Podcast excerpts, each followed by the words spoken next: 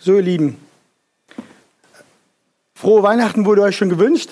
Das mache ich trotzdem nochmal. Ich wünsche euch eine gesegnete Weihnachtszeit, dass ihr mit Familie, mit Freunden zusammen feiern könnt und dass ihr diese Zeit genießen könnt, weil wir reich beschenkt sind dadurch, dass Gott der Vater den Sohn herabgesandt hat, um uns zu retten. Das ist das größte Geschenk der Menschheit, des Universums, das größte Geschenk aller Zeiten. Und ich möchte, Gabi kommt jetzt und liest den Predigtext für uns. Der Predigtext ist, seid nicht überrascht, genau der gleiche wie gestern, weil der Herr es in seiner Vorsehung für richtig erachtet hat, dass ihr das zweimal hört. Wiederholung, wie ihr wisst, hilft. Und so machen wir das heute. Lukas Kapitel 2, schlagt doch gerne auf. Wir werden auch die, den Text auf den Bildschirmen sehen. Und Gabi kommt und liest für uns Lukas 2 ab Vers 7 bis 16. Ich habe jetzt das Lila an dem Mikrofon. Ne? Kapitel 2, 7 bis 16. Und sie gebar ihren Sohn, den Erstgeborenen, und wickelte ihn in Windeln und, leg und legte ihn in die Krippe, weil für sie kein Raum war in der Herberge. Und es waren Hirten in derselben Gegend auf dem Feld, die bewachten ihre Herde in der Nacht. Und siehe, ein Engel des Herrn trat zu ihnen, und die Herrlichkeit des Herrn umleuchtete sie, und sie fürchteten sich sehr. Und der Engel sprach zu ihm, Fürchtet euch nicht, denn siehe, ich verkündige euch große Freude, die dem ganzen Volk widerfahren soll. Denn euch ist heute in der Stadt Davids der Retter geboren, welcher ist Christus der Herr. Und das sei für ein Zeichen für euch, das Zeichen, ihr werdet ein Kind finden, in Winden gewickelt, in der Krippe liegen. Und plötzlich war bei den Engeln die Menge der himmlischen Herrscher, die lobten Gott und sprachen, Herrlichkeit ist bei Gott in der Höhe und Friede, Friede auf Erden und unter den Menschen Gottes Wohlgefallen. Und es geschah, als, der, als die Engel von ihnen weg in den Himmel zurückkehrt waren, da sprachen die Hirten zueinander, Lass uns doch bis nach Bethlehem gehen und die Sache sehen, die geschehen ist, die der Herr uns verkündet hat. Und sie gingen eilends und fanden Maria und Josef dazu das Kind in der Krippe liegen. Sehr gut, Dankeschön, Gabi. Ja, ihr Kinder, gleich die erste Frage. Habt ihr aufgepasst? Wer ist sie, die da das, das Kind geboren hat? Sagt mal. Puh. Maria, richtig, ihr seid so schüchtern. Das ist Maria. Und wer ist dieser Erstgeborene? Sagt er? Jesus ist dieser Erstgeborene. Das ist richtig. Wenn man die Geschichte vorher liest, dann wird man sehen, der Engel kam zu Maria und sagte zu ihr, du wirst schwanger werden und deinen Sohn gebären und du sollst ihm den Namen Jesus geben. Maria und Josef legten ihr neugeborenes Baby in eine Krippe. Warum nicht in ein Bettchen? Du weißt es, ne? Ja, richtig, ihr erinnert euch. Josef und seine Frau Maria, die mussten aus der Stadt Nazareth eine Reise antreten, zurück in die Heimatstadt, wo Josef herkam, und das war Bethlehem. Weil nämlich der Herrscher zu der Zeit, Augustus, bekam diese fantastische Idee, ich will alle Menschen zählen, die in mein Reich gehören.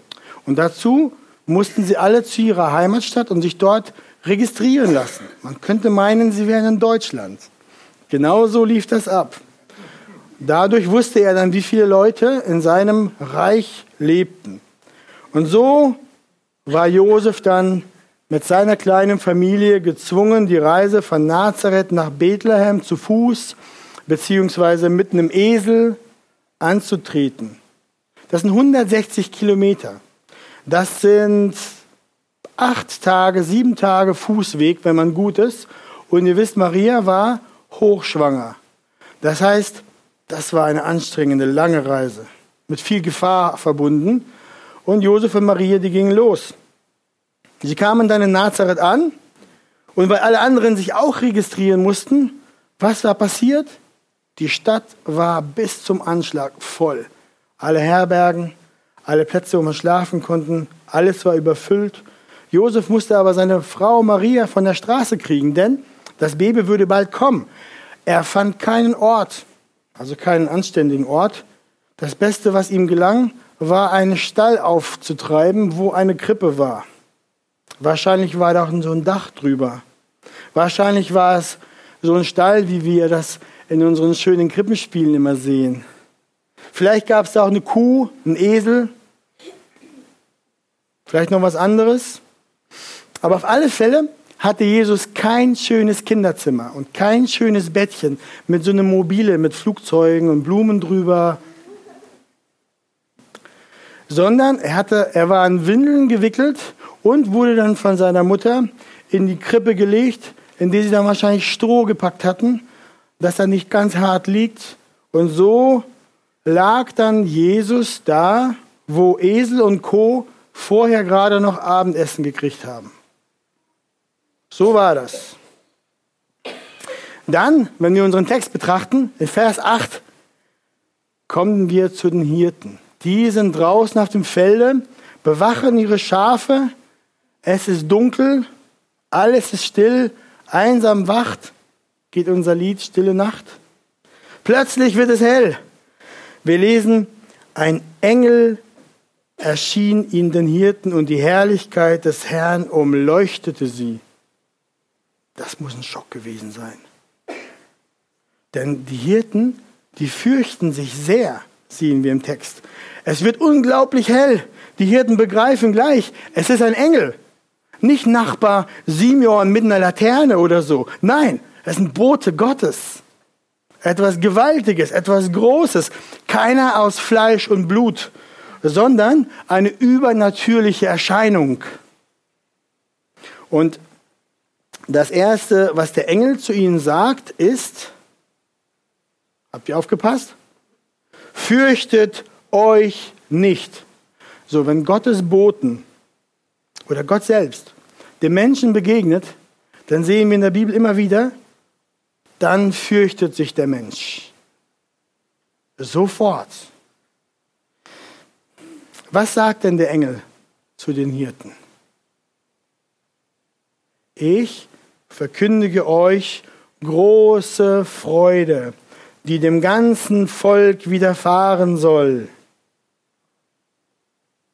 Warum sollen sich die Engel freuen? Was ist der Grund der Freude? Denn euch ist heute in der Stadt Davids, das Bethlehem, der Retter geboren, welcher ist Christus, der Herr.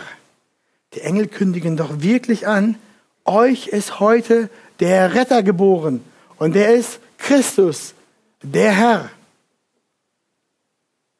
Das müssen wir uns ein bisschen näher anschauen. Seid ihr bereit? Das Wort Retter, das kennt ihr, das ist klar, ne? Wenn man in Not ist, dann braucht man, dann muss man gerettet werden. Dann brauchst du einen Retter. Zum Beispiel, wenn du in Seenot bist. Im Sturm, kurz vorm Kentern, kurz vorm Ertrinken. Oder ein anderes Beispiel wäre beim Klettern. Wenn ihr größer werdet, vielleicht habt ihr es schon gemacht, beim Klettern in den Bergen, wenn du richtig hoch in der Felswand hängst, ohne Seile, weil du so gut bist, und dann merkst du dir, geht die Kraft aus und du kannst nicht mehr hoch, du kannst nicht mehr runter. Das nächste, was sein wird, du wirst aus der Wand fallen. Und dann guckst du runter und dann denkst du, ich werde in tausend Splitter zerschellen da unten, ich werde sterben. Dann fängst du an zu schreien, Hilfe! So ist das. Wenn ein Mensch in Not ist und er um Hilfe schreit, dann braucht er einen Retter. Wenn er auf der Hängematte liegt, nicht so sehr. Deswegen der Retter. Dann das Wort Christus. Ja, das ist eine Übersetzung aus dem, von des, des hebräischen Wortes Messias. Und Messias hat die Bedeutung für die Juden der Gesalbte. Der Gesalbte ist im Alten Testament ein ganz klarer Begriff für die Juden, für das Volk Israel, von dem Mann, den Gott schicken wird, um Israel zu retten. Der Gesalbte. Das heißt, die Juden, die warteten auf diesen Messias. Das war ein Begriff für sie. Und der Engel nennt diesen Christus, Jesus, nennt er das Baby in der Krippe, nennt er genau so. Er sagt, Christus, der Herr der Messias, der Gesalbte. Bei den Hirten hat es gleich gemacht im Kopf. Sie wussten sofort, was das heißt. So, wir wissen das auch. Dann sagt der Engel, Christus der Herr. Er sagt den Hirten, dieses Baby, das ihr in der Krippe finden werdet, ist der Herr.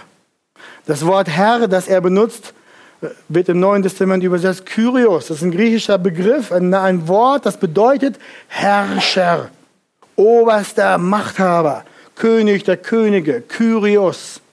Also, das Baby in der Krippe ist der größte König. Dieses Kind in der Krippe ist der Retter der Welt, König der Könige.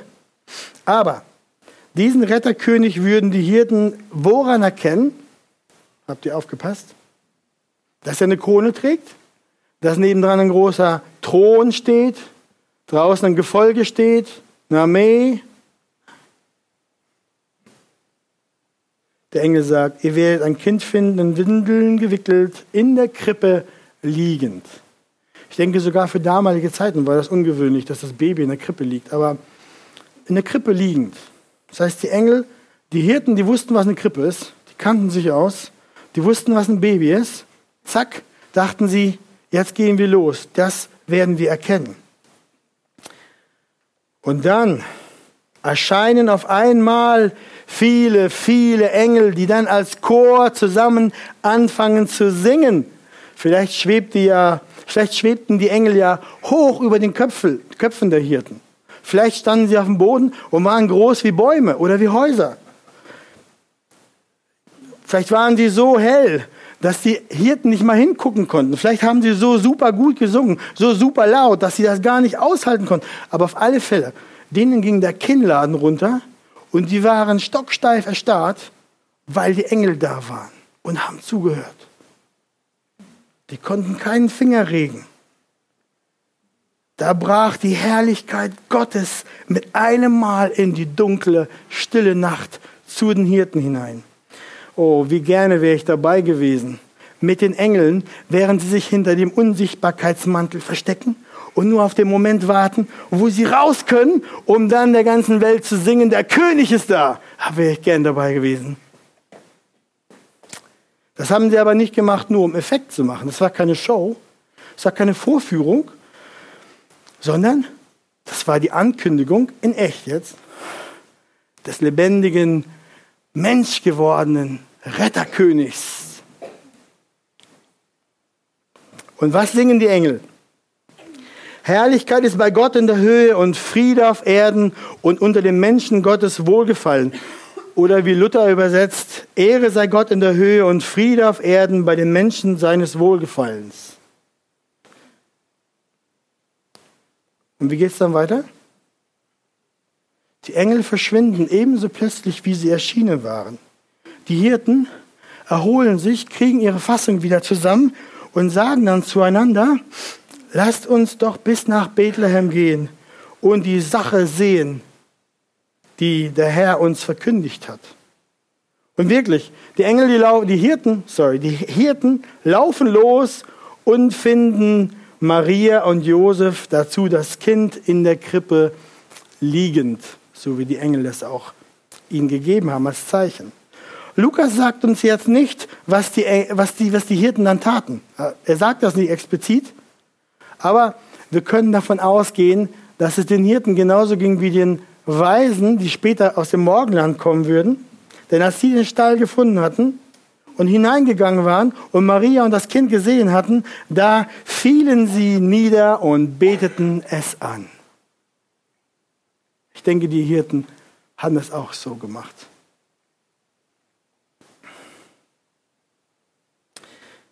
Was meint ihr? Warum verkündete der Engel den Hirten diese Botschaft? Fürchtet euch nicht, denn siehe, ich verkündige euch große Freude, die dem ganzen Volk widerfahren soll. Denn euch ist heute in der Stadt Davids der Retter geboren, welcher ist Christus, der Herr. Warum ist die Geburt Christi so eine Freude, die dem ganzen Volk widerfahren soll? Um was geht's da? Warum wird Jesus der Retter genannt, Christus? Warum der Herr? Kele weiß schon.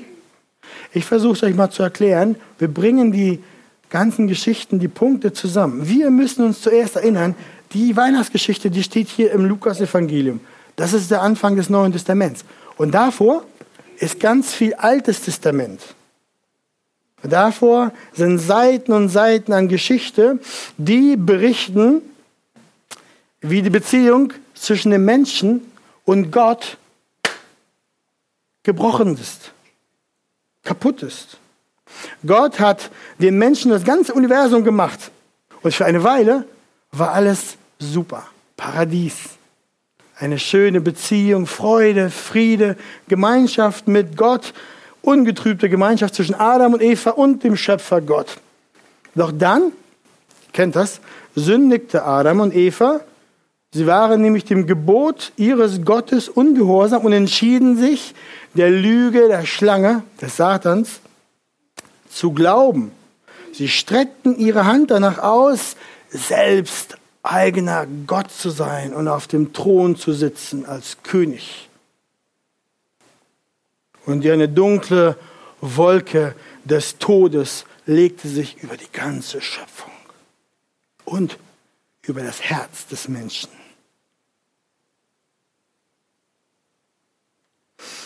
Alle Menschen standen dann unter Gottes drohender Strafe und seinem Gericht. Die Wolke des Todes bedeckt auch den Menschen heute noch. Das hat sich nicht geändert.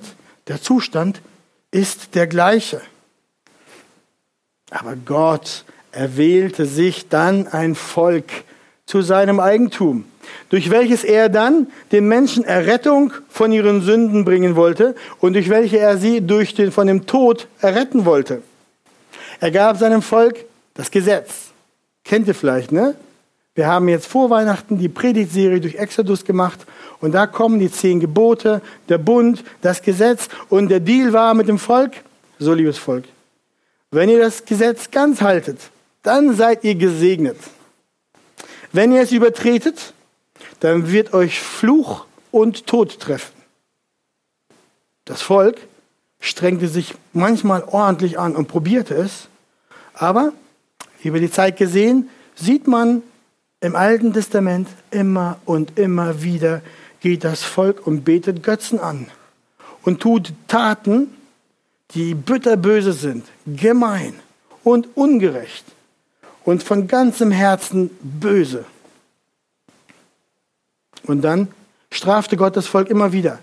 Weil er es lieb hatte, ging er ihm nach, hat es immer wieder gestraft, gab aber auch immer wieder eine neue Chance und das Volk merkte dann immer mehr und mehr, es ist unmöglich, Gottes heiliges Gesetz so perfekt einzuhalten, dass wir all seinen Ansprüchen gerecht werden. Und darum traf das Volk auch immer wieder Strafe, Gericht. Durch ihre Taten konnten sie es nicht schaffen. Sie haben es nicht geschafft, aus Herzen heraus das Gesetz einzuhalten. Die Hirten sind für uns heute Morgen ein Bild dafür. Denn die Hirten sitzen in dunkler Nacht und hüten, hüten ihre Herde. Sie waren in Dunkelheit. Man kann sagen, sie waren in geistlicher Dunkelheit, so wie die Menschen heute auch. Die sitzen in Dunkelheit und treiben ihre Business. Schafe, andere Geschichten, leben ihr Leben. Aber sie sind in dunkler Nacht. Und dann, als Gottes Botschafter leuchtend hell erschienen, fürchteten sie sich. Sie haben nicht gesagt, yes, der Retter ist da. Was haben sie gesagt? Sie haben sie gefürchtet. Sie sind ganz klein geworden. Sie haben erstmal den Atem angehalten. Ja, das ist so. Das ist so, weil alle Menschen in ihrem natürlichen Zustand vor Gott nicht bestehen können. Sie haben einen sofortigen Angstreflex, weil sie merken, hier kommt Gott. Er ist heilig und gerecht und wir sind es nicht. Hier kommt verzehrendes Feuer und ich bin ein Stückchen Papier. Deswegen Angst. Und wenn uns dann Gott so begegnet oder ein Engel, dann trifft den Menschen eine Todesangst, ein Todesschrecken, viel größer noch, als wenn du in deinem Wald, im dunklen, tiefen Wald, den bösen, bösen Wolf triffst, der dir hinterherläuft bis nach Hause und dann am Fenster kratzt mit seiner Kralle, während du dich unter der Decke in deinem Zimmer versteckst. So waren meine Albträume immer. Der böse Wolf kratzt am Fenster. Das ist noch schlimmer hier. Der Schrecken, der einem Menschen widerfährt, wenn Gott ihm in seiner Heiligkeit begegnet, ist einfach vernichtend.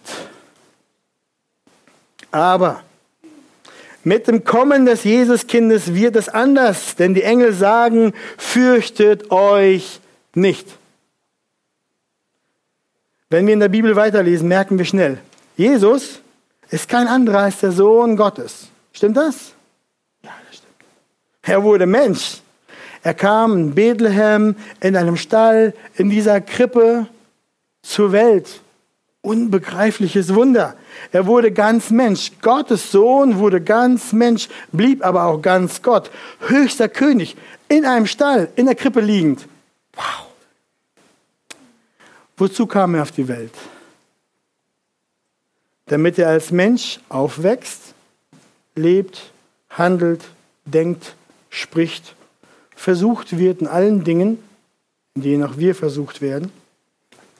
Aber die Bibel sagt, ohne Sünde. Er war ohne Sünde, ohne Schuld.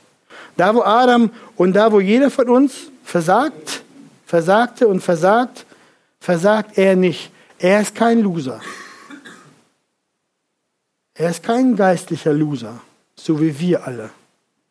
Die versagen, Versager, nicht gut genug, ungenügend, untauglich. Sechs ist das Urteil der Bibel für uns. Die Bibel sagt, der Lohn der Sünde ist der Tod. Oder anders gesagt, auf die Sünde steht bei Gott die Todesstrafe. Das hart. Für Sünde muss bezahlt werden. Und die Bibel sagt zu Jesus, wenn wir weiterlesen, Johannes, Jesus ist das Lamm Gottes. Johannes der Täufer, als er Jesus kommen sieht, sagt zu Jesus und über ihn, siehe, das Lamm Gottes, das die Sünde der Welt hinwegnimmt. Warum sagt er das? Ja, im Alten Testament hat Gott dem Volk diesen Plan gegeben mit den Opfern, dass für, für die Sünden der Menschen immer ein Tier sterben musste, sodass die Sünde dann so weggewaschen werden kann.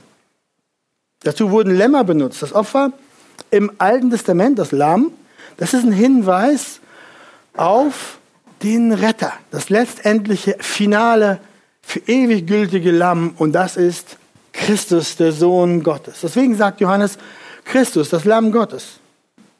Und wir wissen auch, ja, deswegen sagt Johannes, siehe, das Lamm Gottes, das die Sünde der Welt hinwegnimmt. Also, Kinder, ich fasse es nochmal zusammen für euch. Die Bibel sagt, der Mensch ist hoffnungslos vor Gott wegen seiner Sünde verloren und steht unter dem Gericht und wird sterben. Geistlicher Tod, ausgeliefert. Sich selbst kann er nicht retten. Ist wie so ein Mensch in der Wand, dem die Kraft ausgeht, der jetzt runterfällt und stirbt. Oder wie ein Seemann am Boot, der jetzt bald kentern wird, weil der Sturm zu groß ist und du kannst dich nicht retten. Das ist das Bild des Menschen in der Bibel. Unausweichliches Gericht. Selber kann man sich nicht retten. Auch nicht mal dadurch, wie das Volk Gottes dass man sich an strenge Regeln hält und versucht, sie einzuhalten. Auch das ist nicht gut genug und packt es nicht. Und die Bibel sagt, denn es ist kein Unterschied, denn alle haben gesündigt und verfehlen die Herrlichkeit, die sie für Gott haben sollten. Den Vers habe ich übersprungen. Ja, aber weil die Situation so ist, wie sie ist und das so schlecht um den Menschen steht, kam Jesus und wurde als Kind geboren in der Krippe. Deswegen ist das so wichtig. Deswegen ist das so eine Freude. Man muss erst die schlechte Nachricht verstehen, bevor man die gute annehmen kann und sich drüber freuen kann. Als Jesus dann groß wurde, fing er an, den Menschen die frohe Botschaft zu bringen. Er rief, die Zeit ist erfüllt, das Reich Gottes ist nahe. Tut Buße und glaubt an das Evangelium. Und dann fügte er hinzu, der mein Wort hört und dem glaubt, der mich gesandt hat, der hat ewiges Leben und kommt nicht ins Gericht, sondern ist vom Tod zum Leben hindurchgedrungen. Und weiter. Ich bin das Licht der Welt. Wer mir nachfolgt, wird nicht in der Finsternis wandeln. Merkt ihr das gleiche Bild wieder mit der Dunkelheit? Der hat, er wird nicht in der Finsternis wandeln, sondern er wird das Licht des Lebens haben. Jesus. Oder ich bin der gute Hirte. Der gute Hirte lässt sein Leben für die Schafe. Oder ich bin die Auferstehung und das Leben. Wer an mich glaubt, wird leben, auch wenn er stirbt. Und jeder, der lebt und an mich glaubt, wird in Ewigkeit nicht sterben. Das hat Jesus gelehrt, das hat er gesagt, weil er das war. Das Wort, das Licht, der Retter. Als erwachsener Mann ging Jesus umher, verkündigte das Reich Gottes, die Gnade Gottes, die Liebe des Vaters zu den Menschen, die nun durch ihn der Welt erschienen und gezeigt wurde. Jesus heilte Blinde. Jesus speiste die Hungrigen. Er erweckte die Toten. Und all das, um den Menschen zu zeigen, dass er der Retter der Welt war, vom Vater gesandt, gekommen herab auf die Erde als Lamm Gottes, um für die Sünde der Menschen zu bezahlen, zu sterben und dadurch zu bezahlen. Dies geschah dann auch als er völlig unschuldig gefangen und wie ein Krimineller zu Tode verurteilt wurde, obwohl er gar keine Sünde hatte und auch den Tod gar nicht verdiente. Er starb dann an einem römischen Kreuz. Und dieser Tod war nicht nur ein Ausdruck der Ungerechtigkeit der Menschen um ihn herum, sondern es war der Plan Gottes, den Menschen die größte Freude zu bringen, Errettung von Sünden, von Tod, von Gericht, ewiges Leben, Freude, Versöhnung, Friede. Denn den Tod am Kreuz starb Jesus stellvertretend für alle Menschen, die an ihn glauben. Das Schöne ist, du musst kein Akademiker sein, du musst kein Erwachsener sein, um das zu verstehen. Das ist eine kinderleichte Botschaft. Der Herr kommt und hilft mir. Wenn ich an ihn glaube und an ihn, ruf, ihn anrufe, dann rettet er mich. Das Gute, Christus blieb nicht im Grab. Als er gestorben war, war er drei Tage im Grab und der Tod konnte ihn nicht halten. Und so wurde er wieder lebendig und erschien den Jüngern. Er hatte dann den Tod überwunden und für alle Sünden bezahlt. Er kehrte dann zum Vater zurück. Er hatte den Menschen jetzt den Weg zur Rettung gemacht, den Weg zurück zu Gott gemacht. Sein Opfer zählt für alle Ewigkeit. Es ist kein kleines Opfer. Das ist für alle Ewigkeit gut. Ist mächtig. Für jeden größten Unfug, für alle größte Bosheit ist es gut. Der Mensch kann nun durch Glauben an Jesus Christus mit Gott versöhnt werden, Frieden haben. Er darf kommen und bekommt, wenn er glaubt, Frieden mit Gott und er bekommt eine Sohnschaft, wo er sagen kann, lieber Vater, ohne Furcht und ohne Zittern. Dieses Wunder der Rettung, das in der Krippe mit dem Jesuskind begann, wurde deswegen so von den Engeln besungen. So wurde es besungen, Ehre sei Gott in der Höhe. Ja, die Rettung macht Gott Ehre. Diese Rettung bringt dem Menschen Frieden. Seht ihr das? Und Friede auf Erden. Diese Rettung bringt dem Menschen den Wohlgefallen Gottes. Das ist Jesus. Und macht den Menschen, die im Glauben kommen, vor Gott wohlgefällig. Den Menschen seines Wohlgefallens. Darum, ihr Kinder, wo seid ihr? da ihr erwachsenen Kinder, heute Morgen, meine Predigt hat nur einen einzigen Punkt und das ist der jetzt. Darum, ihr Kinder und ihr Erwachsenen heute Morgen, seid wie die Hirten auf dem Felde.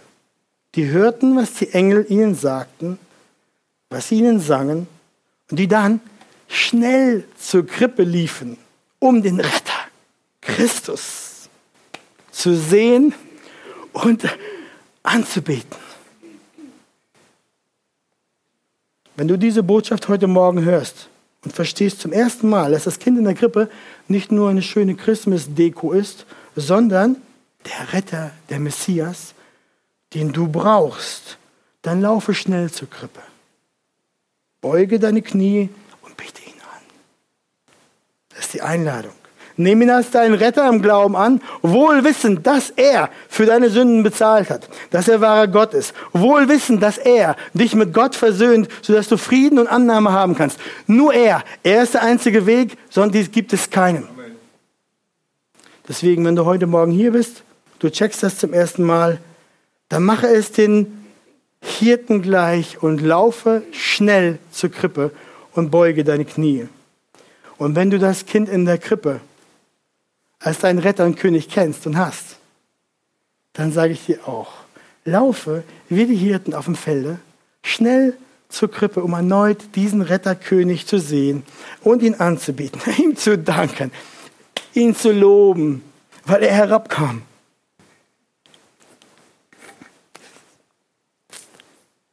Weil er herabkam, um uns aus ewiger Verlorenheit zu retten, zu finden in der Dunkelheit.